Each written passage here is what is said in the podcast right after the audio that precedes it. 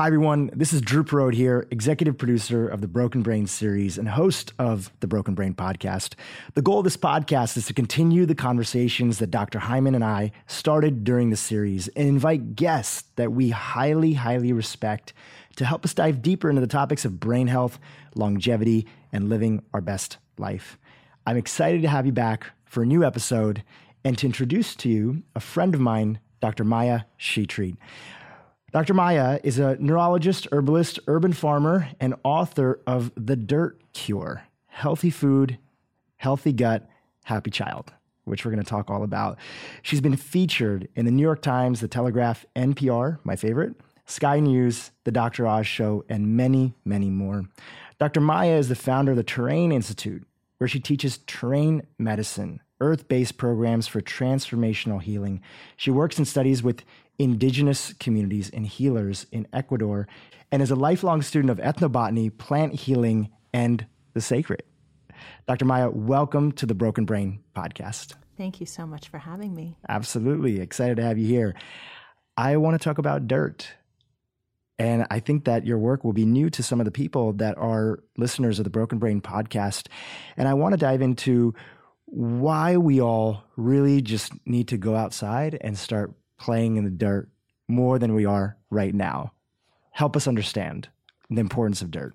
So, when I started talking about dirt, the idea was that it was three things it was being exposed to germs and microbes, eating fresh food from healthy soil, and getting outside into nature. And what's happened is that we've become a very sanitary culture because we value hygiene and being sanitary and you know what ended up happening as we often do is we sort of swung the pendulum. I mean, when we first discovered germ theory way back when with Louis Pasteur, people stopped eating things like yogurt and sourdough bread because it was thought that they were contaminated. Mm. So we became very extreme, and that's really persisted in a certain way um, that we've become afraid of microorganisms and we've become afraid of dirt. So I wanted to look at the scientific literature um, because common sense says maybe it's not so bad, but um, there's actually quite a bit of science that supports that as well. And where did the motivation come from? Where in your journey and evolution as a doctor, as a practitioner, as somebody, as an herbalist in the space, where did the motivation come from to even begin to dig down this path?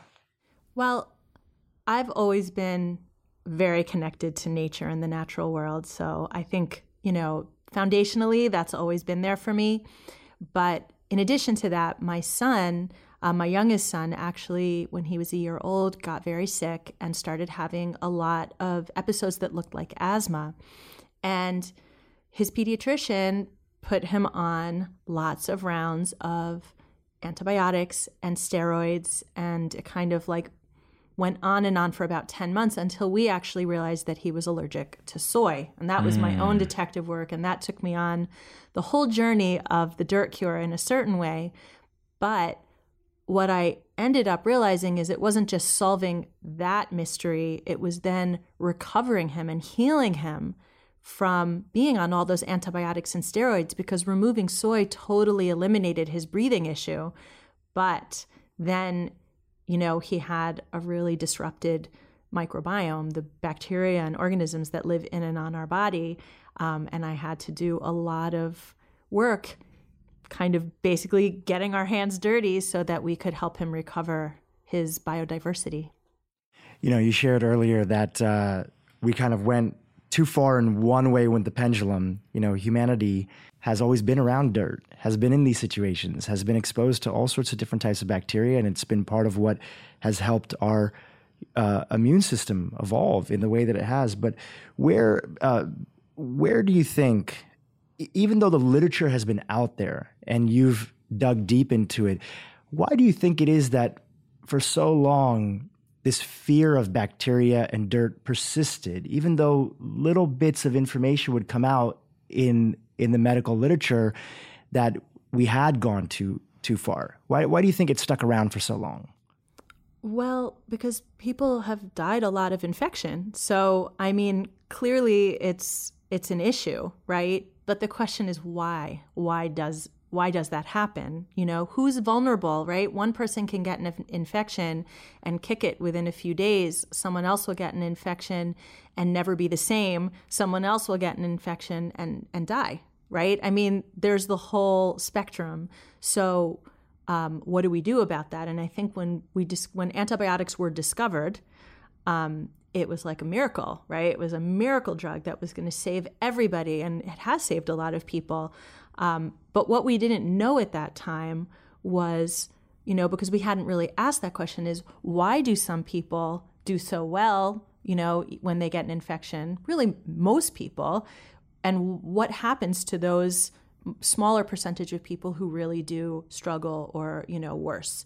So, um, that's where the fear comes from, I think. And it's a very legitimate fear, but on the other side of it, I think what we're starting to learn now is that it's really not the microbe that's necessarily the problem. Um, because what we're learning is that there's a lot of bacteria that are actually benefiting our bodies in a lot of different ways. And I know we're going to talk about that more. And also viruses, and also maybe even parasites. Which there was a great lecture today. You were at the functional medicine conference here in Miami, the annual one fantastic lecture today on the topic of using parasites to heal from different diseases. Exactly. So the literature on that is growing and growing and growing. And so a lot of these organisms, right, people will say, well, what's the difference between a germ and a microbe? And what I always say is, well, really, a germ is just a pejorative term for microbe. We used to think all microbes were bad. Now we think some are good. Probably almost all are good, quote unquote, in some way. There are very few that are maybe unequivocally like, you know, horrendous. Um, but for the most part, we walk around with all these microbes, including bacteria, viruses, and probably even some parasites all the time in our bodies and do quite well until the health of our own bodies goes out of balance in some way. And that allows things to, you know, behave as they shouldn't. Let's let's talk a little bit about that. Of course, you know our Broken Brain docu series is all about brain health and all the different things that people suffer from. I want to talk about dirt and brain health and microbes. When when we are, as many people today are growing up, young kids, and it's a super sanitized culture, hand sanitizers everywhere you go, uh, the most crazy chemicals in all of our cleaning products, in our laundry, our food even eating meat with antibiotics inside of it, getting treated with antibiotics. What are the implications of having such a sterilized environment and, and how does that impact our brain health? So, what ends up happening when we have all these different exposures to things that are really eliminating microbes, right? And that could even include like dishwashers, right? I mean, and there's and there's data about this things like bleach. I mean all the things that you've talked about that we're exposed to all the time being indoors all the time right? Think about it. Kids in particular but all of us are really inside and outdoors is where we get our our um, you know daily dose of organisms. So um, in an ongoing way. So um, what ends up happening is that when we're outdoors or when we're getting exposed to microbes, we want a very biodiverse um, exposure to lots of different microbes. And what that does is it helps the gut and the immune system to be healthy because the immune system, which is in the gut, right, and it's also in the brain, the immune system is actually very social. It's an, a very uh, curious um, information processing system, and it likes to see lots of different compounds, so lots of diverse foods, and um, also likes to see lots of diverse organisms. And the more that it sees and experiences those things, the more relaxed it is, essentially, the more imbalanced it is. Whereas if it doesn't see very many things, right, then something's going to come along. Let's say it's a food, let's say it's a microbe, and it's going to freak out because it never saw that before. Well, when the immune system freaks out, whether it's in the gut or it's systemically, um, it starts to release something called cytokines, which are these inflammatory compounds, and they travel right into the brain and activate immune cells in the brain called microglia that wreak havoc um, when they're activated. So when they're not activated, they're very nice nurse cells to the neurons.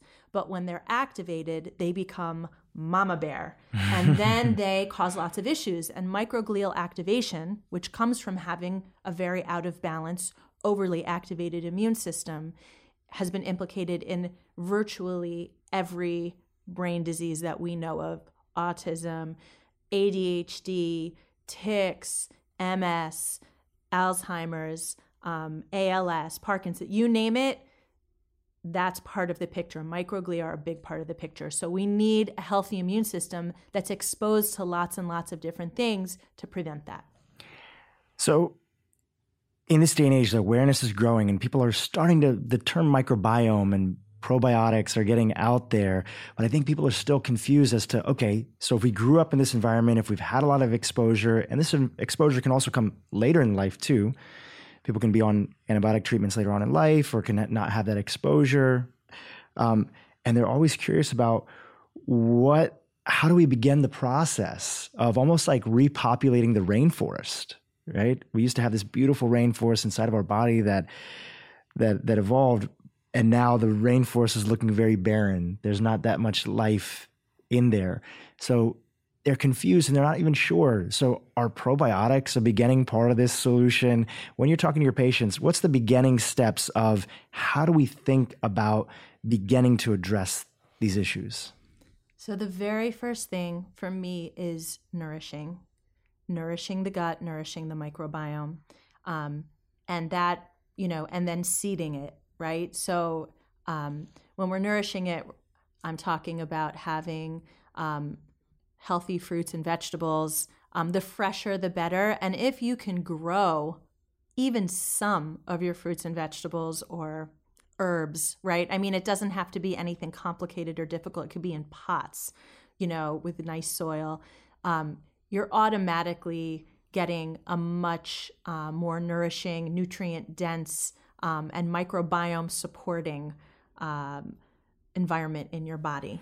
And just a quick question about that. I know that you have, um, I don't know if you call it a full farm, but is it, do you, would you call it a farm? The it's a, I would I would say I pro, I used to be an urban farm. Urban I keep farm. chickens. I used to have bees. I grow food and some medicinal herbs. I I downgraded probably to now a big garden, but we used to call it an urban farm because it really was kind of we grew a lot of our food there.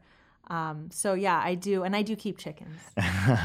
so in this urban farm, large slash large garden, when you're growing these vegetables, you know, talk about like eating like dirt and being part of it. Do you just lightly sort of wash them? Uh, will you sometimes leave dirt on some of the vegetables that are there? Like, should we be afraid of that exposure? Well, so look, I mean, anyone who has a garden knows this, right? You go outside, there's some string beans growing or a tomato or whatever nice thing you like, you know, like a leaf of kale or blueberries.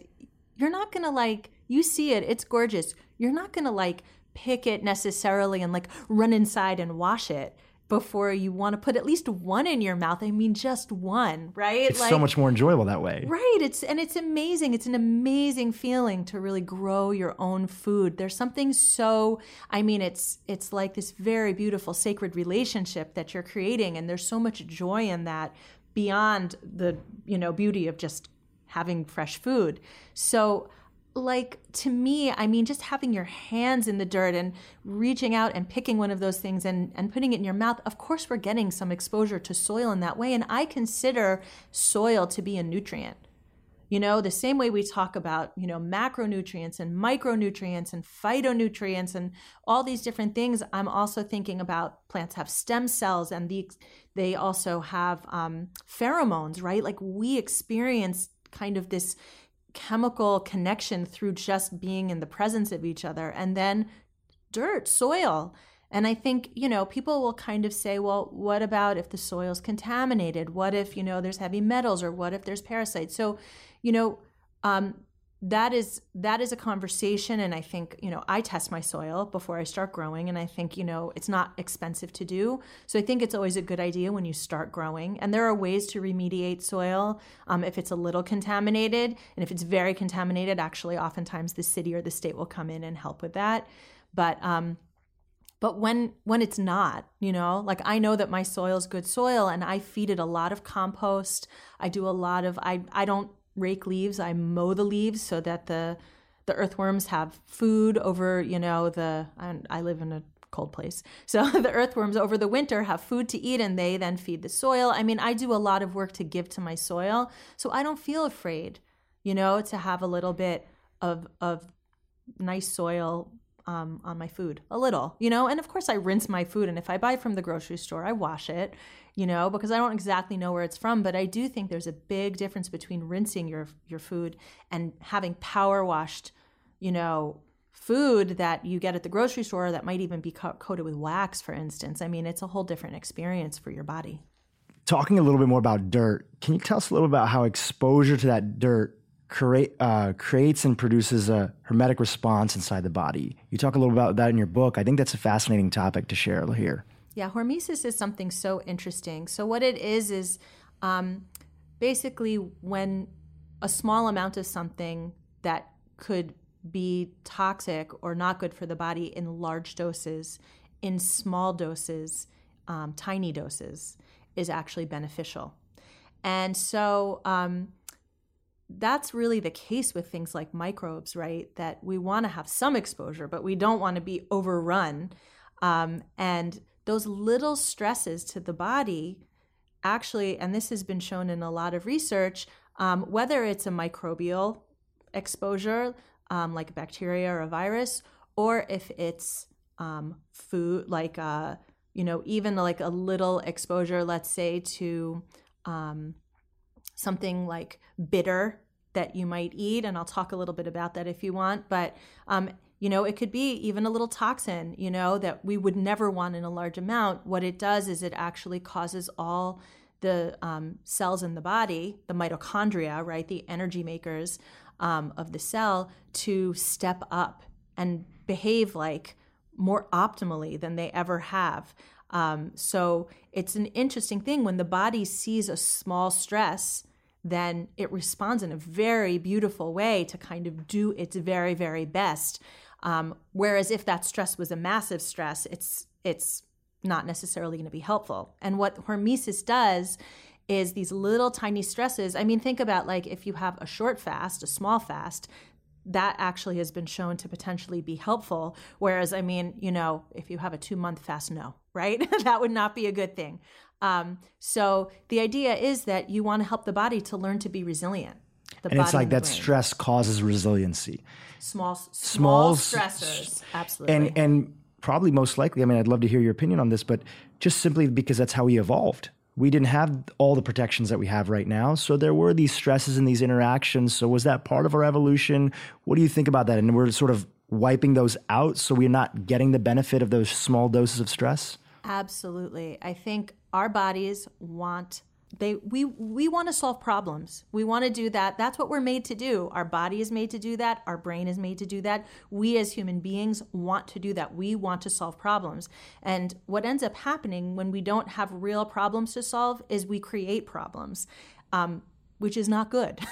That's not good when we create our own problems. And we do, you know, I think like a lot of brain disease, a lot of autoimmunity, I mean, a lot of, you know, that's really the body creating its own problems because we haven't given it enough work to do um, wow. that we've evolved to do. And I think even like emotionally that can happen, right? I mean, it can happen in a lot of different ways, but we want we actually we don't necessarily know that we want stressors and that's what we've right we've tried to do this that same hygiene thing right we said we want to be clean we want to be sanitary we also want to be safe we want to be really really safe. So we're not going to have any of these stressors and that's like a big reason kids stay inside too right? And all of us do. It's like what's going to happen if we're out you know out in nature? There might be something that's going to cause us harm and so we don't want that but it turns out we need it. In a way we're in a mode of hyper conditioning our bodies to play it so safe that they're getting bored and almost going like crazy. Exactly. Wow. I've never heard that exact analogy and I've been in this industry for such a long time. So thank you for that. You know, you hear things in a different way and all of a sudden it clicks. Mm. What a great analogy.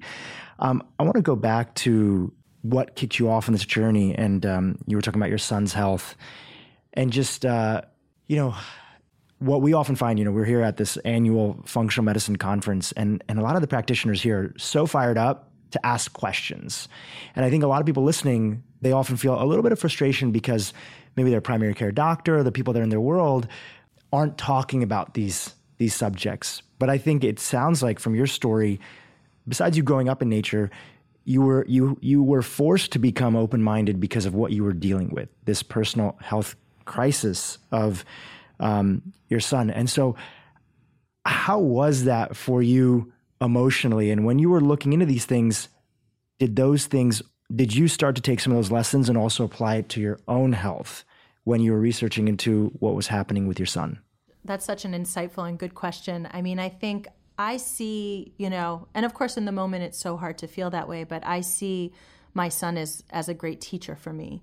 Um, and his health problems were really lessons for me. So um, what I didn't know when I first started the journey of trying to help him heal was that, yeah, of course, ultimately that journey extended to my own life and my own way of healing and the way that I was going to heal my my patients right? I mean, and it ultimately led to me writing a book about it, um, so that people could, you know, use that that those lessons that he taught me. Really, I feel right. He, I call him my muse because he really did um, lead me on that journey, and I do think that. Um, you know it's really important to always see like what can we learn right when something like that comes up for us but um, it certainly has changed my life and the way i do I would say virtually everything. Does your son know that uh, he was the inspiration behind the behind the book? And is that like clear to him? How, how old is he, by the way? He is now uh, 12 and a half. Yeah. Um, he knows. He does know. I mean, like kids are kids, though. Yeah, I mean, he's he's a he's a pretty um, like he's a pretty old soul so yeah. he gets it and i think he kind of is like yeah you know yeah i did that um, there's this really incredible article uh, in the new york times and uh, things like how dr maya spends her sunday and mm-hmm. really beautiful uh, photo essay talking about how you and your family speaking about your son you know your husband how you uh, go about a typical Sunday uh, in this urban uh, farm that you have. It's outside, just outside of Manhattan, Bronx. In, yes, it's yeah, in the Bronx. It's in the Bronx. Um, can you tell us a little bit about what you've created there for for you and your family, and and how you've incorporated uh, this message of of dirt and being outside for an entire family? Because I think that so much health information. It's one thing to, to, to try to apply to yourself, but there's, of course, so many mothers, fathers, family members that are listening, and they're always the question of like, how can I bring this to my family? Yeah, absolutely. And I mean, I think from the point of view of like whether it be changing diet, whether it be getting out into nature, um, you know, I think it's a step by step process, right? I mean, if you try to like transform everything all at once for an entire family who's not quite with you where you are on the journey, um, it might be a smashing failure. you might get a lot of resistance. Yeah, and and resistance is okay, but you know, I think I think um, incremental changes can be you know depending, but incremental changes are really what I recommend. Um, and so I think for one thing, um, just um, figuring out ways to to get outside in a fun way, I think is is enormous. Um, and when it's possible to do it as a family, I mean, we integrated that into our time together. So when we did things together as a family, it would be go for a hike or go visit, you know, there's a, a beautiful educational farm nearby, or we would go, you know, to um, do like geocaching, which is this sort of digital treasure hunt, scavenger hunt kind of that you can do all over the world. Um, and it's really cool because kids are sort of into right the digital stuff and they want to have their screen with them. But what they do is they use that screen to find a little treasure. Um, not anything. It's like know, the fancy. original Pokemon Poke yes, Pokemon Go. it is, and so they'll find that, and you know they'll be drive We'll be driving up a road, and they'll be like, "Oh, in this park, there's whatever," you know, and you can go in and find it and then leave something. So there are a lot of, I think, great ways to um, integrate nature. But I think some of it is really like, I mean, when I was a kid, I just was sort of kicked outdoors. Um, we didn't have the same amount of screen. I mean, people complained about TV watching in those days, right? But we didn't have like all the screens we have now. And, um, you know, I went and got on my bike and biked around and like went to parks and, you know, I just like hung out in the grass with my friends talking. I mean, these are things that I think like there's a lot of, um, as a family, kind of everyone can get tied up into their own thing. But like, I think getting outside, gardening, I keep chickens, I have a dog. Dog gets us outside, right? Going and gathering the eggs for the chickens gets us outside. Picking things for dinner from like even little pots outside, you know, that's a way to kind of have this interaction. And I think like the more different ways that you find, going to a farmer's market to me is another way, right? And I used to give my kids like each a budget for something that they knew that they wanted and then something that they'd never tried before. And so they'd each go with money and be able to pick at least two things. Um, and they love the farmers market still to this day. You know, they're a little older now. And if I'm going to the farmers market without them, they'll say, Oh, make sure to get us X, Y. You know, is there kohlrabi there? Or are those potatoes from that stand? Can you get those? So I think there's a lot of ways to do it. You have to kind of figure out what your family is going to respond to. Do you think part of it, you know, you kind of hinted at this a little earlier. Do you think part of it too is that sometimes parents, uh, out of care for their kids, have instilled this fear of the outside and kind of, you know, for half the day, my parents would not know where I was. We just like you were saying, you were kicked outside. My parents didn't know what I was getting into and where I was going, and I'd be off. Uh, and today, it seems like there's a little shorter leash Not to generalize. little- not a little shorter. Try to be gentle, but yeah. Uh, where, is that just this like unconscious, like psychological fear that we're instilling on kids, and parents want their kids to go outside and play, but in another way, there's also just like this fear of like the boogeyman that's been instilled. Um, I think this is definitely a big problem. Um, and I think if we bring the idea of hormesis into this scenario, right, where um, children need to problem solve, and they can't do that when someone's always looking over their shoulder. Hmm. So being outdoors and kind of navigating nature, kids are naturally very curious, and kids naturally do very well in the natural world. It's it's we've evolved with this. It's in their DNA to go stick their hands in the dirt or roll down a hill or make a mud pie. That there's a reason no one shows kids to, how to make a mud pie. you know, they know they want to do that or build a fort, you know.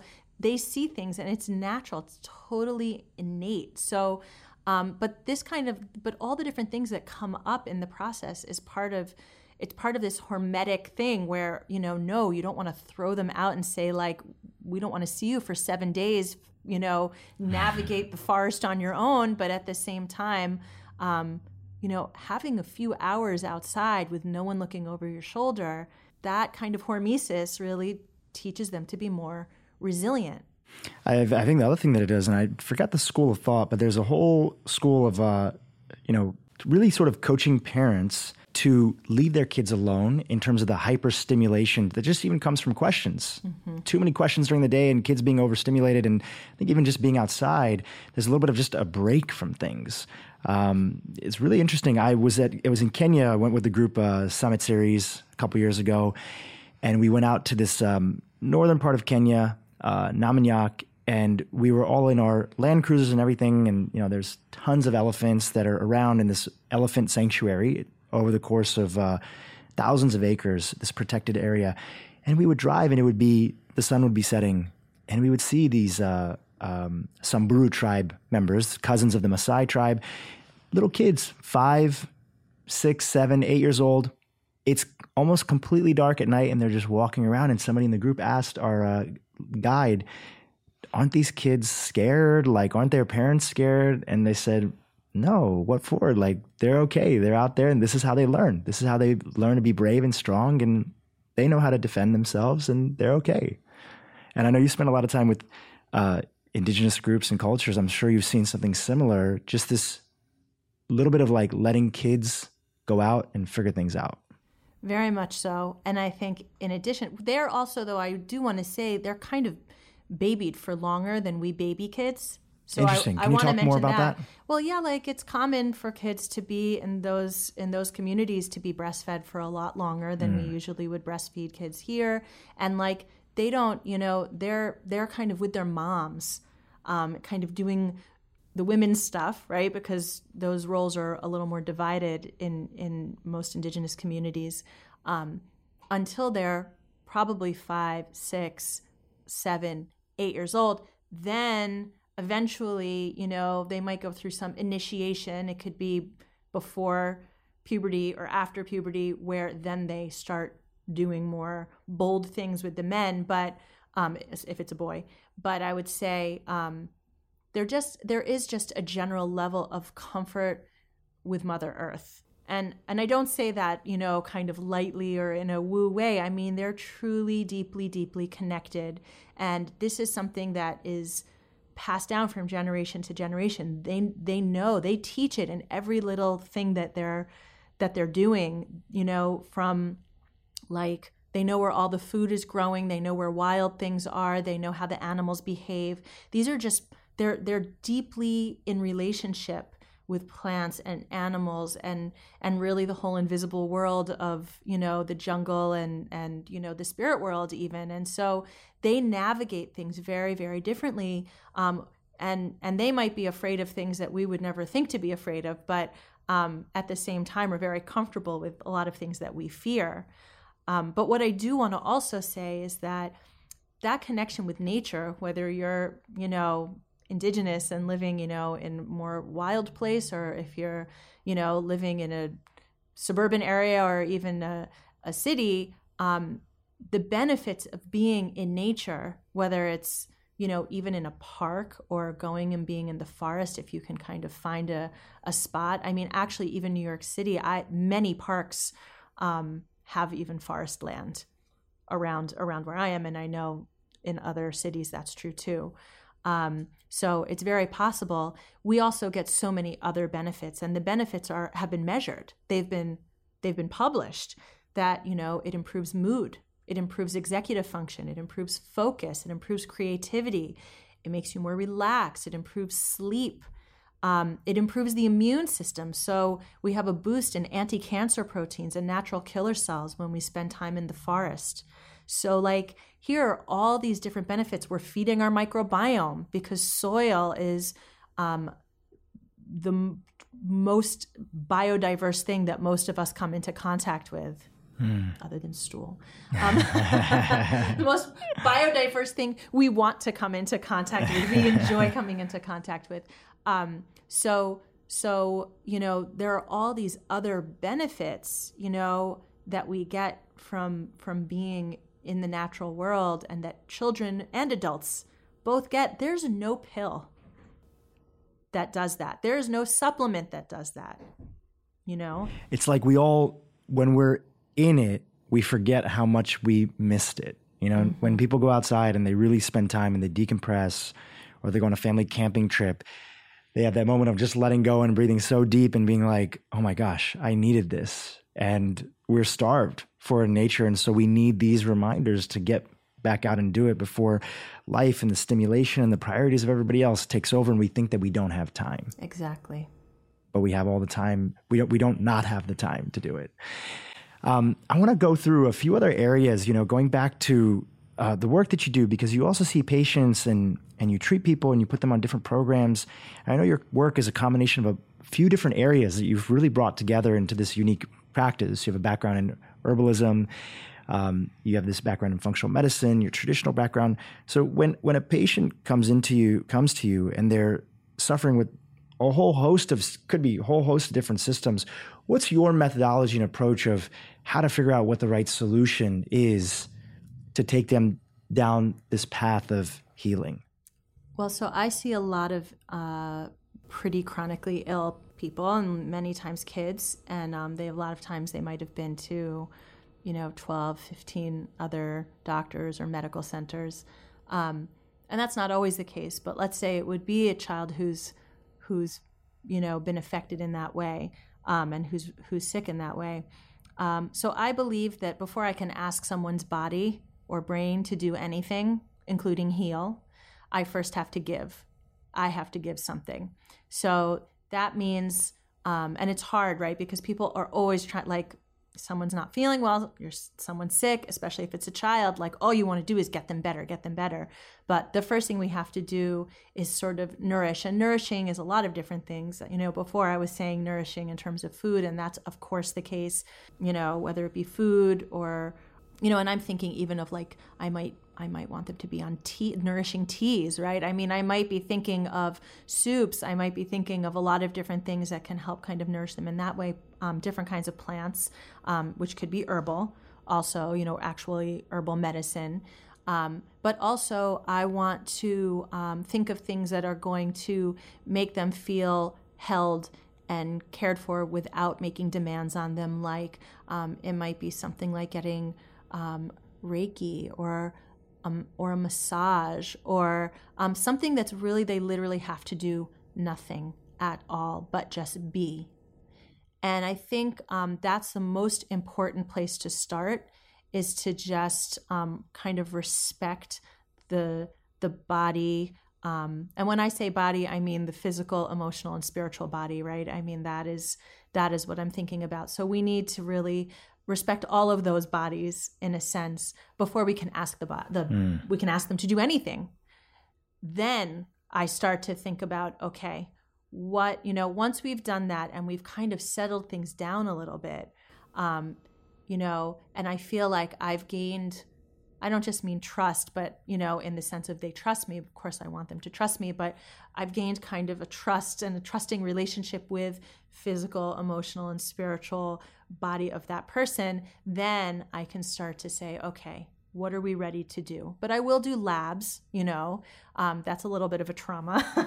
I don't personally do them, but I will sometimes look at labs in the beginning because I like to have a snapshot of where we are. I don't a baseline. do you yeah. don't do what? I don't do tons of labs, but yeah. I do like to in the beginning do a big baseline um, to just have a sense of of where we are. Um, and even though it is a snapshot, and I don't live or die by the labs, I like to I like to have that as a little guidance.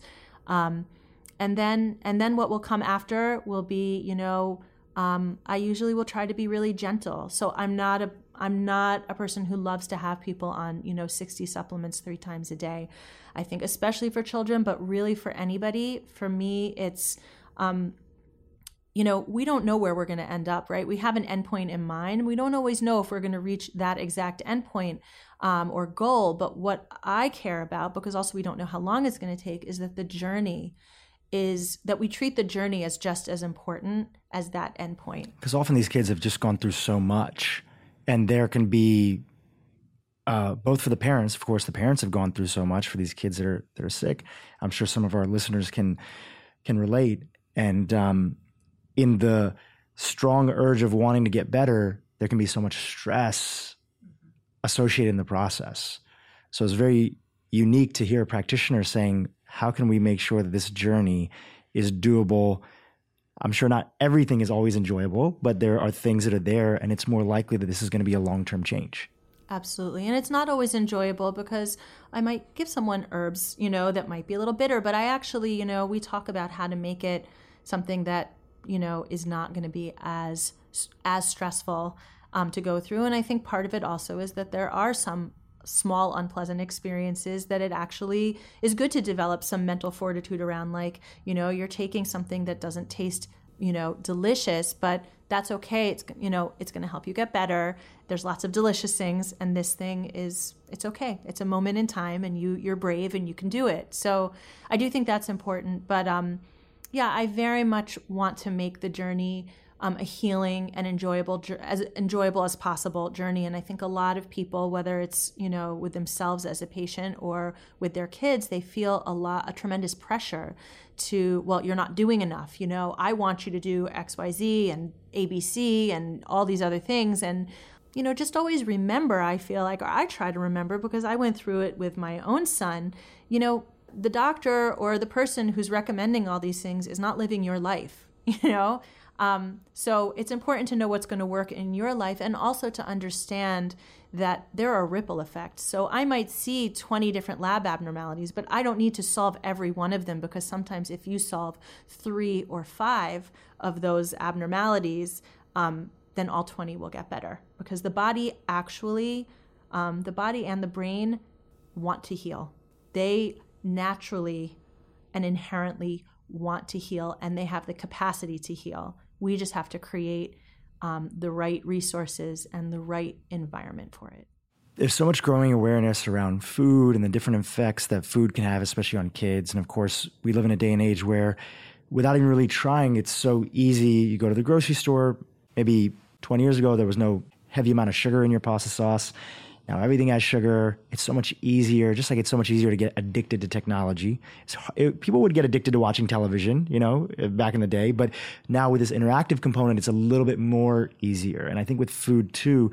And one thing that we often see from parents is that when they know that their child is struggling with some health issues and they want to make shifts in the diet to help them, maybe cutting down sugar or increasing other foods, it can be a very tough thing and they're always looking for little morsels and gems and everybody has a different way of approaching it but you work and the unique advantage point they have is that you work with so many kids. Do you have any tips or suggestions? I know you talked about being gentle and every kid is going to be different but when it comes to specifically the dietary component of trying to clean up the diets of, of, of kids and children any big picture lessons? Yeah absolutely and i actually go through a lot of this in my book because of course kids can be really resistant and you've got you know schools and you know grandparents and friends, birthday parties. all the things you know. I mean i remember going to birthday parties with my daughter when she was little and um, we couldn't we'd have to go searching for water because um, all they would have out would be soda at, at the party. So um, you know it's definitely there's a lot of there's a lot a lot of possible challenges out there but i think you know from my point of view in your home is where you can make the first significant changes. And so um, for me, that's, I think, the biggest focus, right? Because um, that's where they're always coming for most of their food. And that's kind of also um, your shared uh, relationship and knowledge and wisdom and you know the whole community communal aspect of eating so i think it's really important to kind of model you know healthy food um, and that's number one not to get too extreme too quickly. The incremental changes, I stand by that. And and replacing things. So say just for example, you know, your child absolutely adores um, like ranch Doritos or something like that.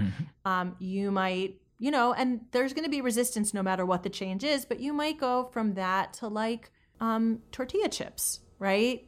You know, maybe you'll find like organic tortilla chips if you can. So this brand Siete or Oh my god, I love that. that's the brand, right? Siete chips? Well, right, yeah. They yeah. have so they have even it's not corn tortilla chips, it's actually yeah. made from um, cassava, cassava, tapioca, yeah. Yeah. It's a it's a I love that product. I think it's really nice, but um what might be, you know, whatever's available, you might start with something, you know, not so not so different um, than what they're used to in a tortilla chip with you know salsa or guacamole or you know whatever they like to to dip. Maybe that would be the next thing you'll do.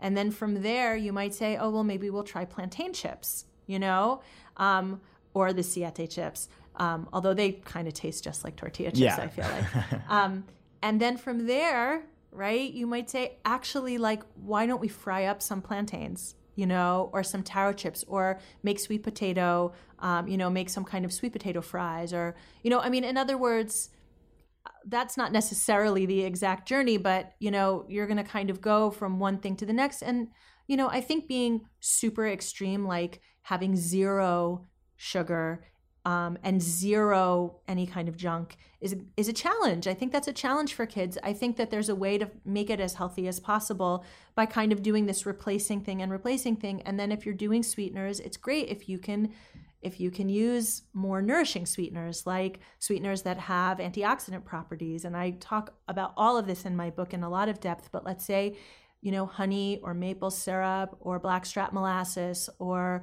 even um, even like evaporated cane juice are actually have antioxidant value. Now, that does not mean go crazy and have tons and tons of that, but if you're using that for the thing that, you know, the sweet treat you're going to make, and it should definitely be a treat and not something that's, you know, breakfast, lunch, dinner, um, or even every day. But if it's something like that, then you know that you're kind of bringing in something that still has uh, some nutrient density and so it's kind of basically it's it's giving you know it's giving to the body.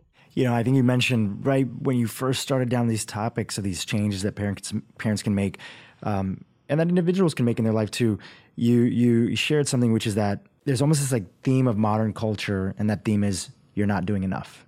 And i think every you know so many families feel it. And i think that sometimes so much of the pressure comes from just that background feeling I'm not doing enough for my kids, I'm not doing enough for myself, I'm not doing enough for my husband, my wife, my partner. And that seems where a lot of the stress is. It's just like if we can slow it down and remove that, then we can celebrate these little wins along the way and have fun again, just like you're trying to do for your patients, have fun building this journey together with our families. Right. I think I think you're spot on. And I think, you know, one of the things that I tell parents or or people who come to my practice if it's for them is um, you know this isn't about fixing someone right? Like this isn't a broken person and your job. Actually even if your child let's say has you know a chronic illness their job your job is not to fix. Okay you could put together there, there are three things parents can do. They can love their children they can advocate for their children and they can give them the resources that they need. But beyond that, it's up to the child and the child's body and, you know, like body, mind, spirit, you know, to to do the healing. So I think like I've said that to to parents and and they've actually cried because that pressure is so high that it's their job. And also because very often they don't feel supported by their medical team or their family or other people in the process of trying to get their kids better. Yeah. So, you know, that can also be a big issue. And I think there is, you know, I'd say I see a lot of moms in my practice both for their kids and also for their own health issues and um, you know i think there is sort of some underlying you know, kind of misogyny in the medical system around not believing them, not trusting their intuition, you know, and and it's very disempowering and you know really makes a lot of people doubt themselves. Doctors literally telling their patients, especially moms, like communication in a way that they might be crazy, right? Absolutely. And and and also this thing, so it puts them in a place, parents especially, where they're in fight or flight mode. So it's almost like they're coming to you and hopefully you know maybe some of them are listening to this podcast. It's like they're detoxing from that. They almost they almost felt like they had to just be ready to go to battle because that's what the traditional medical system requires of them to try to advocate.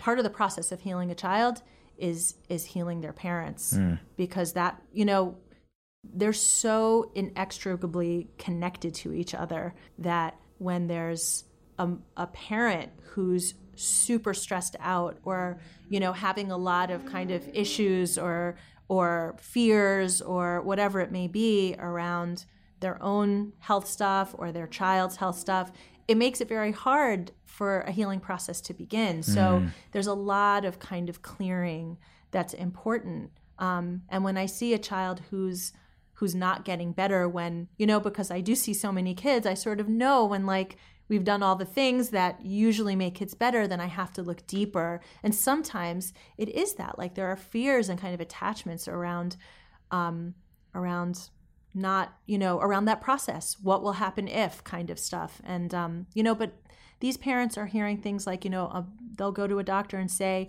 i observed this and they're being told that's impossible or yeah. no that couldn't have happened like you know, and so that they're kind of trying to train people not to believe their own eyes. Mm. I want to really acknowledge you because so much of your work and in your book and also on your Instagram page, which I love. Thank you. All these beautiful quotes. So much of it is like the emotional health, the spiritual health. Yes, the food that we eat is important and the environmental factors and and the dirt component. All these things are there, but just as important as that is all these other factors that play into our health, play into our kids' health. And it's really bringing a much more, even we think of holistic medicine as like, oh, we need to talk about supplements, we need to talk about food, but there's even like a bigger world, which is what about nature and community and our emotional health and our purpose and why are we here? And, uh, I really see you as an example of a physician that's setting the tone and making sure that that conversation is inclusive of all those components. So I just want to thank you for really doing that. Thank you. Yeah, I feel really strongly that um, we need to not just have a language to speak about our physical health and even our emotional health, but also our spiritual health. And, you know, so I'm actually in the process of creating this Terrain Institute um, where I want to train people in how to speak about physical, emotional, and spiritual health, and so that we can create uh, vocabulary, right? Because we don't even know all these really sensitive, sensitive souls that walk through the doors of my office. Um, it's like what's really going on with them is sometimes, right? Sometimes there's a lot going on in their physical body primarily, but sometimes it stems from a lot of emotional and kind of spiritual stuff. And when I stu- when I've studied um, with indigenous healers um, in their communities, that's a very beautiful kind of way that they look at at people. They think physical health is like, you know, down downstream and where everything starts is with spiritual health and then emotional health. And so um, that's really what i want to well together i want to dive in with people right in this program. I mean it's not about me doing all the teaching but it's about us learning together you know what this vocabulary really looks like when we consider our emotional and our spiritual health. And my belief is that that really also um, can be very, very supported by by nature and plants and animals and Mother Earth. So um, that's really what I'm very excited about right now. A few weeks ago, you posted a little teaser on Instagram. It was a photo of your book, and you wrote about you know the follow up and the sequel to this work is coming up soon, but it's way much more fun than a book. Is that related to this project yes, that you're sharing? Is. Yeah, yeah, yeah. That's super exciting. It's very exciting. Um, and while the community waits for that, are there books? If somebody's thinking about dipping their toes in this for themselves, for them, for their family, for their kids, are there books that have had a fundamental impact for you, or a place that you would get people started if they're looking at the emotional, spiritual component, things that have just been valuable to you in your journey and evolution? Oh, that's a that's like a big question. Um, I mean, I I think from like an emotional, spiritual perspective, I love um, Pema Chodron. Um, she wrote a book. I mean, she's written so many books, and all of them are wonderful. But um, you know, when you're in a, a, difficult situation, there's a great book called "When Things Fall Apart." Hmm. Um, it's an incredible book. It's really beautiful. So that's one that I love. Um, I love. Uh, I love a lot of Stephen Buhner's work. Um, he's written about plant consciousness and you know what sort of our relationship with the plant world. I love that. It's very, again, physical, emotional, spiritual.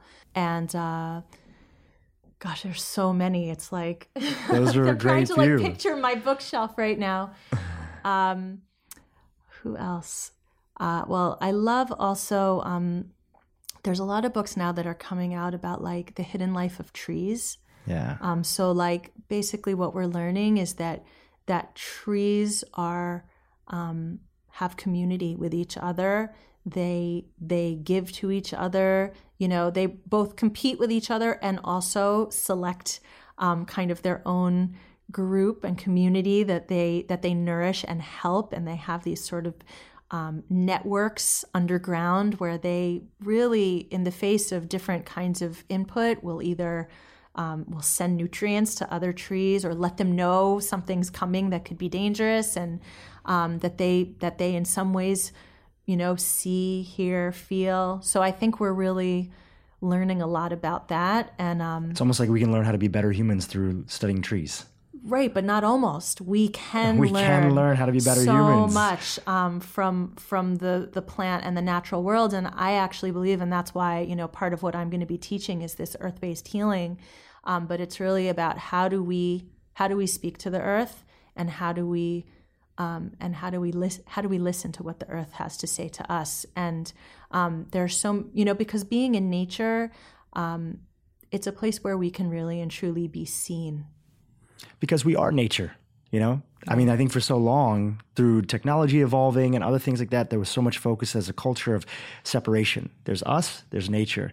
And now the movement with the work that you're doing some of the authors that you mentioned other individuals it's like no no no we are nature and if we separate ourselves from it, that's where a lot of these problems happen in our life, whether it's related to our gut bacteria or these deeper spiritual and larger questions that we're all dealing with. Yeah, absolutely. Absolutely. Um, yeah, I think I think um, we're going to find that a lot of the answers, right? I was just reading a, an article about, you know, health entrepreneurship or something, and they're like, always look to technology. Always look to technology as, you know, what's going to kind of be the answer to everything for ecology and health and, you know, da da da. And I just, I was like, in total disagreement. And I'm not saying that technology is always bad. I don't believe that. But um, I think we're going to find that the answers are actually going to be um, in the earth. They're going to be in the earth because that is our fundamental connection um, to life. It's an important message, and I thank you for bringing it to our listeners of this podcast, Dr. Maya. Where can people learn more about? Uh, I know they can find your book, The Dirt Cure, on Amazon and other bookstores. Uh, it's been out since 2016. It did really well. We have many copies ourselves. Uh, where can they find more about uh, some of the work that you're up to? Your website, Instagram? Yeah, absolutely. So drmaya.com is my website.